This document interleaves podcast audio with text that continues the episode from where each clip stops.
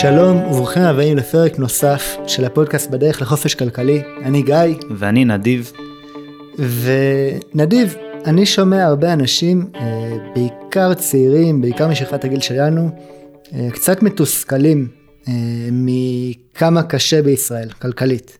כמה קשה לקנות בית, יוקר המחיה. מרגישים אפילו שאיפשהו המשחק הכלכלי הזה הוא, הוא לא הוגן, ואפילו חלק מהאנשים אומרים כאילו אני לא, אני, אני אפילו לא רוצה לשחק את המשחק, כאילו אני רק, אני, אני ארוויח משכורת, אני אוציא אותה על הדברים שאני אוהב, ו, ו, ולא מעניין אותי לחסוך כי כל כך קשה במדינה הזאת. כן, הם אומרים אם אני צריך 140 משכורות בשביל לקנות דירה, אז עזוב אותי, אני פשוט אחיה בשכירות כל החיים, אני לעולם לא אנסה לקנות דירה, אני לעולם לא אנסה לחסוך בשביל להשקיע. כן, כן. אני, מה, מה שאני רוצה קצת לשאול בפרק היום זה למה, למה באמת כל כך קשה? למה כל כך קשה כלכלית פה? מה, מה, מה העניין? וואו, יש אה, באמת, אה, יש הרבה, באמת פתחת נושא אה, שהוא מאוד מאוד גדול, ויש הרבה סיבות. אני חושב שבהקשר של הפרק הקודם שהקלטנו, אני חושב שזה ייתן לנו איזשהו פתח לנושא. הפרק הקודם, למי שזוכר, היה קצת לגבי כסף פיאט, דיברנו על אינפלציה ודיפלציה, ואני אתחיל באמת משם. אני מסכים עם אותם צעירים שיש להם תחושה מועקה בבטן, בלב, שמשהו פה לא הוגן במדינת ישראל. שיש איזשהו חוסר הוגנות. הם רואים את הדור הקודם, את הדור של ההורים, של הסבא והסבתא, שאולי יש להם כמה דירות, או שהם חיים סך הכל בפנסיה שהיא מאוד מאוד נוחה. אני מכיר אנשים שמחזיקים בניינים שלמים בתל אביב. נכון, ואילו הדור הצעיר, במשכורת, אפילו הם מרוויחים משכורת שהיא יחסית נחשבת טובה, בסופו של דבר הם, הם מאוד מאוד מהיד לפה. וכשהם מתלוננים על כך ישר אומרים, אה, אתם דור מפונק שטס כל היום, שבעיניי זה באמת, אה, זה באמת שטויות. זה לא, זה אפילו לא, זה לא הבתי קפה והטיסות ש, שפוגעים בדור הנוכחי, הדור הצעיר. אה, ואני מסכים שהמשחק הוא מכור, משחק שהוא לא הוגן. אני חושב שרק המחלוקת שלי תהיה מה לא הוגן במשחק, ו, ובזה הולך להיות הנושא של הפרק. קצת קשה להבין באמת למה המערכת אה, לא, מה, זה, זה משהו מבני במערכת שהוא לא הוגן, האם מישהו מנסה פה ל... האם מישהו מעוות את המשחק, האם זו המדינה, האם זה העשירים, מי, מי גורם למערכת להיות כמו שהיא? זהו, אתה כבר אמרת את המילה עשירים, כי באמת הרבה פעמים הנטייה היא להגיד שהמצב הלא טוב שאני נמצא בו, הוא בגלל הפער היחסי ביני לבין העשיר, ואם האדם העשיר נהיה יותר עשיר, או בכלל זה שהוא עשיר, סימן שמשהו שהוא פגע בי באיזושהי דרך, ולכן אני צריך הגנה, אני צריך לבוא אל המחוקק ולהגיד לו בוא תעשה איזשהו, איזושהי חלוקה מחדש ביני לבין העשיר, כי, כי זה לא הוגן, ממש יש תחושה של הוגן, ואני מסכים עם תחושת החוסר הוגנות, אני רק חושב שהפנייה למחוקק היא זאת שיוצרת את הבעיה, ובזה אה, באמת אני, אני אתחיל. בואו בוא נדבר שנייה אחת על המחוקק, על חבר הכנסת, חבר ממשלה, הפוליטיקאי. בסדר?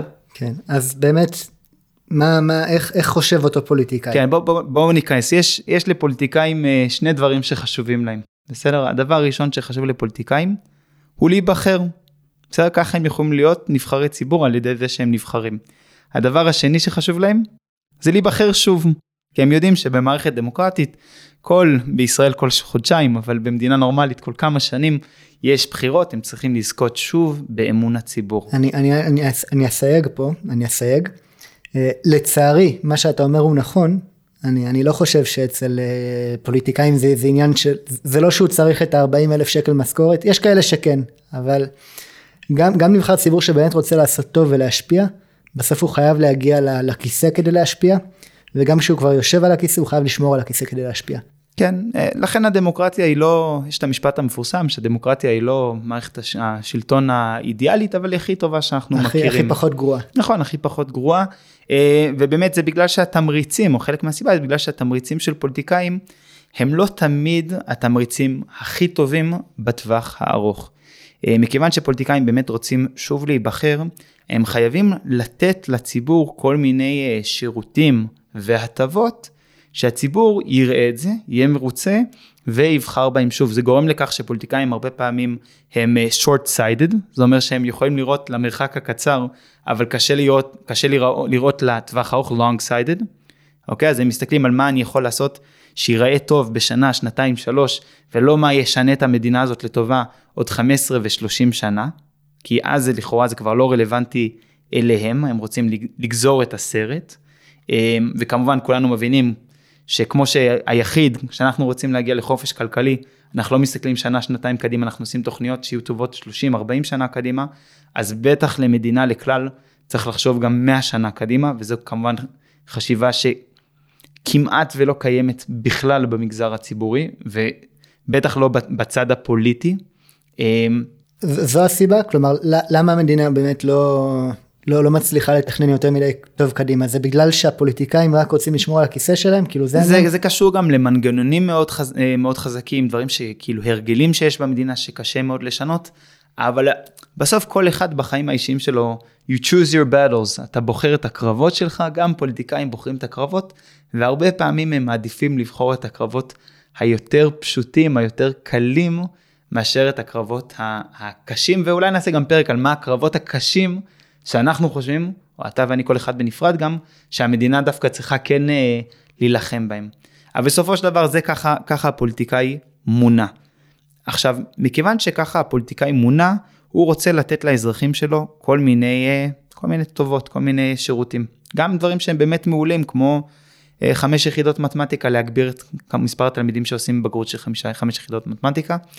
אה, והוא צריך לממן את כל התוכניות האלה, שהתוכניות האלה כמובן עולות כסף. עכשיו, למדינה כישות אה, מופשטת, אין מפעלים, אין לה דרך לייצר כסף, אין לה דרך לייצר מקומות עבודה. המדינה היא כלי ניהולי בידי האזרחים, אוקיי? שיש כמובן פרלמנט וכולי שמייצג את האזרחים. מה הכוונה אין למדינה אה, יכולת לייצר מקומות עבודה? המדינה הרי מעסיקה. המדינה מעסיקה, אבל זה, אה, כל מקום עבודה שהמדינה מעסיקה עובד, היא גורעת עובד מהשוק החופשי. Okay. אוקיי. אז היא יכולה לייצר מקומות עבודה מסוימים, אבל מי שמשלם על זה זה כל שאר החברה, היא יכולה גם להעסיק את כולנו כעיקרים, אבל זה לא לייצר מקומות עבודה פרודקטיביים. זאת אומרת, אם יש אה, עובדים במגזר הציבורי, לרוב המטרה שלהם, ואני לא נגד המגזר הציבורי, לרוב המטרה שלהם היא לאפשר לשוק הפרטי להתנהל כמו שצריך. המדינה מבינה שהניסיון שהיה באמת בעיקר במאה הקודמת, אה, להשתלט על אמצעי הייצור ולהחליט מה מיוצר איפה וכמה, אה, זה לא צלח וזה הביא לנכשלות, עוני, רעב ומוות. אה, עכשיו לגוף התיאורטי הזה שקוראים לו המדינה, הוא צריך כסף בשביל לתת שירותים לאזרחים שלו, אין לו כסף. לכן כל פעם שאני שומע את צירוף המילים, המדינה שתיתן לי, אני רוצה שלמה המדינה לא דואגת לי, לא זה, זה לא פייר מצד המדינה, אני קצת מופתע כי הם לא מבינים שהמדינה זה כמו ועד הבית. זה ועד הבית שלנו, של כולנו. מה אתה, ועד הבית, יש לו רק כסף, לוועד הבית בבניין יש רק כסף כמה הוא יכול לגבות מדמי ועד בית מהדיירים, שזה המיסים שהמדינה יכולה לגבות מהאזרחים. למדינה, בשונה מוועד בית, יש לה איזושהי יכולת ל- ל- לקחת הלוואות, אגרות חוב, אה, מגופים פיננסיים ברחבי העולם, ולבקש, בואו, אנחנו רוצים לעשות כל מיני שירותים לאזרחים שלנו, בואו תנו לנו הלוואה של 100 מיליארד שקל, אנחנו נחזיר אותה בריבית כזו וכזו לאורך זמן, וככה אנחנו נוכל להגדיל את השירותים שלנו לאזרח. עכשיו, עד כאן הכל טוב ויפה. אם האזרחים רוצים שירותים מסוימים, והמדינה יכולה לממן את השירותים האלה, על, מתוך מס שהיא גובה מהאזרחים, או מתוך הלוואות שהיא לוקחת מהעולם, מכל מיני מקומות אחרים, אז אהלן וסהלן, הכל טוב ויפה. הבעיה היא שהרבה פעמים התמריץ הזה של הפוליטיקאים גורם להם לרצות לתת יותר ממה שיש. ומכיוון שהם נותנים יותר ממה שיש, חסר כסף לדברים האלה. אין, אין, אין, אין תקציב, מה שממש נקרא אין תקציב. ואז המדינה צריכה למצוא מאיפה היא משלימה את הכסף הזה. לפעמים זה יהיה על ידי קיצוצים, בישראל באמת נהוג לעשות הרבה פעמים, שאנחנו שומעים את המושג הזה קיצוץ רוחבי, שזה אומר במקום לפעול לאיפה שצריך, שיש שומנים עודפים, בואו פשוט נפגע ב, בכל המשרדים הממשלתיים בצורה יחסית אחידה, שזה, יש לי הרבה ביקורת על זה, אבל זה לא נושא הפרק. או שהיא יכולה לקחת עוד הלוואות, אבל בסופו של דבר, בן אדם שלוקח בלי סוף הלוואות, באיזשהו שלב כבר לא כל כך ירצו להלוות לו, ואם ילוו לו, זה כבר יהיה יקר. ככה גם מדינה, באותו, באותה דרך, מדינה יש גבול כמה היא יכולה ללוות ממדינות אחרות, מגופים פיננסיים אחרים, וגם מדינה מבינה שאם היא רוצה שהכלכלה שלה תיחשב אטרקטיבית, היא לא יכולה להיות בחובות כבדים מדי. ואז זה נותן תמריץ למדינה לייצר אינפלציה. מי שזוכר, מי שלא שמע את הפרק הקודם, עכשיו זה הזמן לעשות פוז ולשמוע את הפרק הקודם, ולהבין מהי אינפלציה, ובסופו של דבר האינפלציה הזאת שהמדינה מייצרת, מקטינה את החוב אותה היא חייבת למדינות אחרות, אבל באותו זמן היא גם מקטינה את כוח הקנייה של הכסף. עכשיו בפרק הקודם כבר הסברנו שעל האוכלוסייה היחסית יותר מבוססת, יותר עשירה, שיש לה נכסים שמניבים, יש לה חוב משל עצמה שגם כן נשחק, הדבר הזה פוגע בצורה כזו או אחרת, אבל בוודאי הרבה פחות. על מי זה הכי פוגע?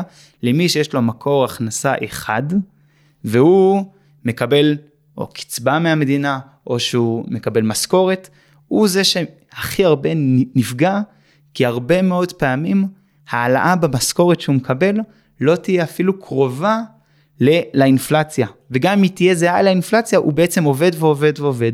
מבחינת כוח הקנייה שלו, הוא פחות או יותר נשאר במקום, בזמן שהוא רואה את האוכלוסייה העשירה מתרחקת ממנו, זאת אומרת נהיית יותר עשירה. אז בעצם הפערים, הפערים במצב הזה של אינפלציה הם גדלים. האינפלציה מגדילה את הפערים בצורה דרמטית. עכשיו בוא נחשוב על אותו יורם, אותו בן אדם מהפריפריה, שנמצא בחתך סוציו-אקונומי נמוך.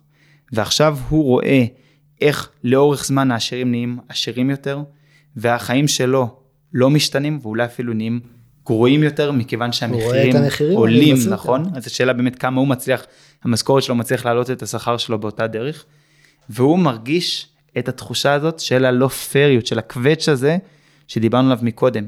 אבל הוא לא מבין שיש אינפלציה. הוא לא מבין בכלל את המערכת הכלכלית. רוב האנשים בישראל, לצערי, הם בורים מוחלטים בכל מה שקשור לכלכלה וכסף. הם בכלל לא מבינים איך זה עובד. ולכן הוא פונה אל הנציג שלו בפרלמנט, בכנסת אצלנו, ואומר לו, תשמע, זה לא הוגן. והוא מרגיש את החוסר הוגנות, וגם אני מרגיש את החוסר הוגנות, אבל הוא לא יודע שהוא פונה אל אותו גוף שיוצר ומתמרץ את החוסר הוגנות הזאת, ואומר, תן לי עוד שירותים חברתיים, תן לי עוד רווחה, תן לי עוד בתי חולים, עוד, אה, עוד סיוע בגלל כזה, עוד קצבה כזאת, עוד מחיר למשתכן, עוד כל מיני הטבות כאלה ואחרות, עכשיו הפוליטיקאי, מכיוון שיש לו את התמריצים האלה להיבחר שוב, הוא ייתן את זה, הוא ייתן את זה גם כשהכסף לא קיים, אוקיי? הפוליטיקאי יודע שיש גבול כמה מס הוא יכול לדרוש מהאזרחים החזקים, כמה אפשר כבר לקחת מהאזרחים החזקים בלי שאלו יתחילו לחפש דרכים אה, להעלים מיסים בצורה חוקית, או סליחה, בצורה בלתי חוקית, או להקטין את חבות המס שלהם, מקלטי מס בחו"ל, לעזוב את הארץ. אה, הוא יודע שיש באמת הגבלה כמה אפשר לעשות, והוא יודע שיש גם הגבלה כמה עוד חוב אפשר לקחת, ואחד הפתרונות הפשוטים אבל המסוכנים שמשתמשים בהם זה באמת אינפלציה. וורן באפט קורא לאינפלציה המס השקט, כי זה מס שמוטל על כל אחד ואחת מאיתנו. נגיד שיש אינפלציה ממוצעת של 3% אה, בשנה, זאת אומרת כל אחד ואחד מאיתנו כל שקל שיש לנו בכיס, מאבד 3 כל שקל שהרווחנו השנה, שהרווחנו השנה, ששלנו, מאבד 3 אחוזים מהכוח הקנייה שלו, שזה מה הוא שווה בפועל כל שנה. צריך כל... להבין גם שכל הנושא הזה של למעשה כל, כל שירות שהמדינה, שהמדינה נותנת, אה, והיא גובה מיסים כדי לממן אותו, אין לך פה יעילות של 100%. כי, כי זה לא ש, שעכשיו השקל עבר ממך לרופא הציבורי. השקל עובר דרך איזשהו מנגנון. זה נכון, שבסוף נראה לי 30 או 40 אחוז אני, מהכסף אני, אני לא יודע כמה, אבל אפילו 80 אחוז שיעבור, יש לך איזה 20 אחוז של, של אובדן ערך לאורך הדרך. כלומר, יש פה, יש פה גם עלויות נלוות. כן. עכשיו, ההתנגדות שלי היא דווקא ל-2-3 אחוזים האלה של האינפלציה, אותם אני רואה כהמס הלא הוגן. את אותו, את אותו דבר, אותו גורם, שמייצר את הפערים האלה הגדלים בלי סוף בין אותם עשירים לאותם עניים, ובסופו של דבר פוגע בחלשים ביותר. ואם תחשבו על זה שנייה אחת, יש פה איזשהו catch 22, יש פה מעגל 22 של דבר יוצר דבר וחוזר על עצמו. כי אותם אזרחים שמרגישים שכוח הקנייה שלהם יורד, צריכים יותר עזרה של המדינה שתעזור להם לממן את החיים שלהם. עכשיו, הם צריכים את זה יותר, המדינה, יש לה עוד פעם את ההגבלה כמה היא יכולה כבר לקחת מהעשירים, ואנחנו לא ניגע פה כמה נכון לקחת במיסוי, זה, זה נושא גדול ואנחנו נדבר עליו, אבל בסופו של דבר המדינה גם יודעת שבסוף, אה, מבחינה מחקרית יש גבול כמה אפשר באמת אה, לקחת מהאזרחים בלי שאתה תתחיל לקבל פחות ב... אתה ממש, אתה יכול, לגבות, אתה יכול לגבות יותר מיסים ולהישאר עם פחות ביד. נכון, אה, שראינו את זה ב, במיסים של, אה, על שוק ההון, שמדינת ישראל התחילה למסות אחרי ועדת טרכטנברג, העלתה את מס רווחי ההון לדעתי מ-20 ל-25 אחוזים, וראו שמספר ההשקעות, הרווחים שהמדינה ראתה מהבורסה בישראל, אה, דווקא קטן בעקבות הדבר כן, הזה. זה לא הכרתי. כן, כן, זה דווקא זה לא מעודד אנשים להשקיע, שאתה מעלה להם את המס ויש איזושהי נקודת איזון. עכשיו, הדבר הזה בעיקר גורם לכך שלאנשים עשירים הם משקיעים המון המון כסף, זמן, אוקיי? ומחשבה באיך הם יכולים להקטין את חבות המס שלהם, אוקיי? אה, מה שבהכרח גם גורם לזה שהמדינה תקבל באמת פחות מיסים לאורך זמן, אה, מה שעוד פעם גורם לעוד שהמדינה צריכה לייצר עוד אינפלציה, אמ, ולאורך זמן הדבר הזה יש לו משמעות מאוד מאוד גדולה, דיברנו על הריבית דריבית, על איך אפילו 2-3 אחוז בשנה, אם, אם הם לוקחים עליהם עוד 2-3 אחוזים כל שנה, איך הדבר הזה אה, מתעצם, גם האינפלציה יש לה ריבית דריבית, זאת אומרת אם הכסף, אם הערך של הכסף שלי נשחק ב-2 אחוזים בשנה, הוא נשחק ב-2 אחוזים ממה שהיה בשנה הקודמת, והשנה אחר כך הוא נשחק בעוד 2 אחוזים יותר מכך. זאת אומרת, השחיקה לאורך זמן היא שחיקה אה, מאוד מאוד מסיבית אה, בערך הכסף. אז, אז בעצם אתה, אתה קצת אומר שהסיבה, ש, שהסיבה לאותו אי שוויון, הסיבה לאותם פערים חברתיים, זה זה שאנשים בעצם רוצים לקבל שירותים מהמדינה, מבלי שיש למדינה את הגב הכלכלי לתת אותם. מה, מה אני עושה עם זה בתור אדם צעיר שעכשיו נמצא במערכת כלכלית ש... שהוא מרגיש שהיא לא הוגנת, כאילו... זהו, אז אני, אני מקווה שהסברנו מה לא הוגן. באמת, מה, מה יוצר את חוסר ההוגנות. אמ, בטווח הארוך צריך לשנות את, ה, את השיטה. זה, זאת, זאת בעיניי התשובה הנכונה בטווח הארוך. בטווח הקצר, אמ, בתור אדם שמחפש להגיע לחופש כלכלי, אני מסתכל על מה, אני מסתכל על לוח המשחק שפרוס לפניי, ואני לומד את חוקי המשחק, ואני מבין איך המשחק פועל. ואני מחליט לפעול לפי, לפי מה שההיגיון אומר. אז אם אני מבין, לדוגמה, זה לאו דווקא נכון, אבל אם אני מבין שהולכת להיות אה, אה, הרבה מאוד אינפלציה שהמדינה תייצר, אז אני אחפש להשקיע בדברים שמרוויחים בתקופות של אינפלציה, ואם אני חושב שתהיה דיפלציה, אז אני אעשה אחרת. אה, אבל ההיכרות שלי עם המערכת גם גורמת לזה שאני לעולם לא אפנה אל הפוליטיקאי שייקח ממישהו אחר כדי לתת לי, כי אני מבין שהקושי שאני חווה בתור אדם צעיר שצריך לשלם שכר דירה שהוא גבוה, הוא אחוז מאוד מאוד גדול מהמשכורת שלי וכולי, אני מבין שהקושי הזה לא נוצר באשמתו של בעל, בעלת הדירה שאני גר אצלה בשכירות. היא, היא לא זו שגורמת לזה שקשה לי לקנות אה, דירה למגורים. היא לא זו שמייקרת לי את הקוטג', אה, אלא דווקא הגורם האמצעי המתווך בינינו הרבה פעמים. כן. שמעתי פעם משפט יפה שאומר שכל עם אה, מקבל את המנהיגים הראויים לו. אה, ואני חושב שחשוב, אנחנו בתור חבר'ה באמת אה, צעירים ושהסביבה הכלכלית והמשחק הכלכלי הוא באמת לא הוגן. חשוב גם שאנחנו בסוף בבחירות שלנו, בקלפי, במה שאנחנו משדרים, מי שיותר מעורב בפוליטיקה ומי שפחות, שבאמת נקבל את ההחלטות מתוך ראייה ארוכת טווח, אה, ולא ליפול בפח הזה של רק להסתכל שנה שנתיים קדימה, איזה צ'ופרים קיבלתי, אלא לנסות ולהבין כל, מה, כל אסטרטגיה וכל מדיניות, מה ההשלכות שלה לטווח הארוך. ו- וזה נכון אגב לא רק בפן הכלכלי אלא גם בפן הסביבתי למשל, שלפעמים מקבלים החלטות קצרות טווח שהן יותר משתלמות, הן באות על חשבון אה, השפעות הרבה יותר ארוכות והרבה יותר הרסניות אה, סביבתיות. אז באמת להכניס פה יותר את הראייה ארוכת הטווח לפוליטיקה ולהחלטות המדיניות. כן, כן, טוב, זה בהחלט אה, נושא שהוא מעניין, אנחנו נדבר עליו בטח הרבה לאורך הפודקאסט, ואני מקווה ש, שקצת פתחנו לחלק מהאנשים את, ה, את העיניים להסתכל קצת ב, במבט אחר על המציאות הכלכלית בישראל. כן, אה, ו- וקודם כל להבין, להבין, להבין, להבין, זה, זה גם... זה המפתח, אם אתה לא מבין מה יוצר את המצב, אתה, אתה, אתה נלחם באפלה, אתה נלחם עם כיסוי עיניים.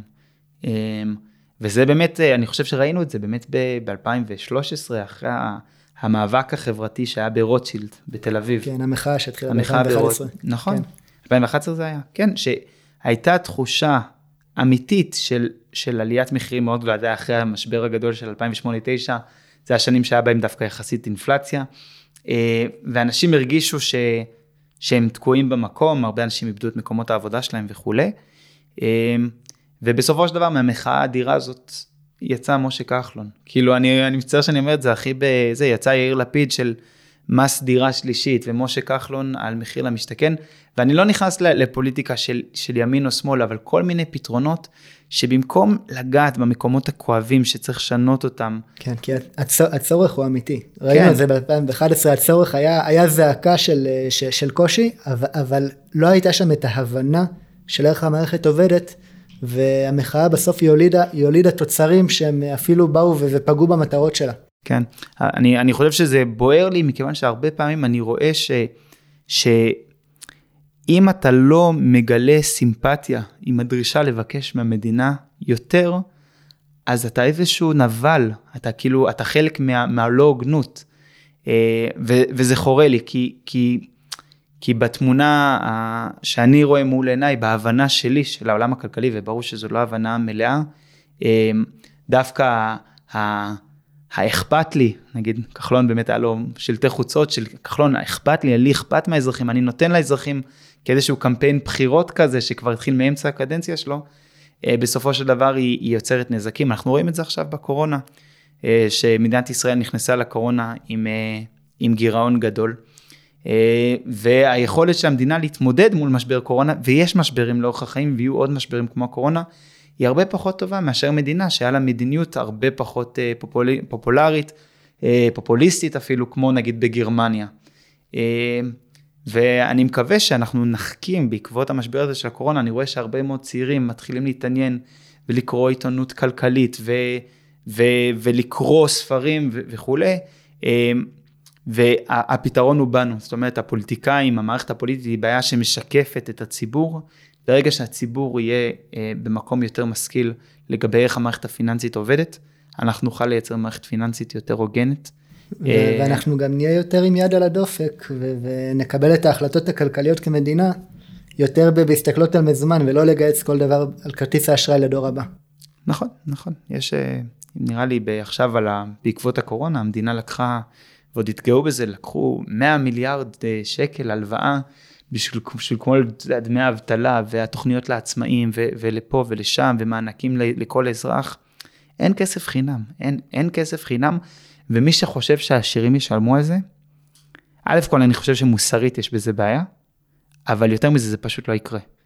אה, וברגע שמפנימים ש, שזה לא יקרה ככה, הם צריך למצוא איך כאילו, איזה כסף אנחנו רוצים שהמדינה תיתן לאזרחים, ואיך ובאיזה אה, פרמטרים. אה, בסדר, זה נושאים, נושאים גדולים, אנחנו לא, לא ניכנס פה יותר מדי לעומק. אה, תודה שהייתם איתנו. תודה ונתראה בפרק הבא. ביי.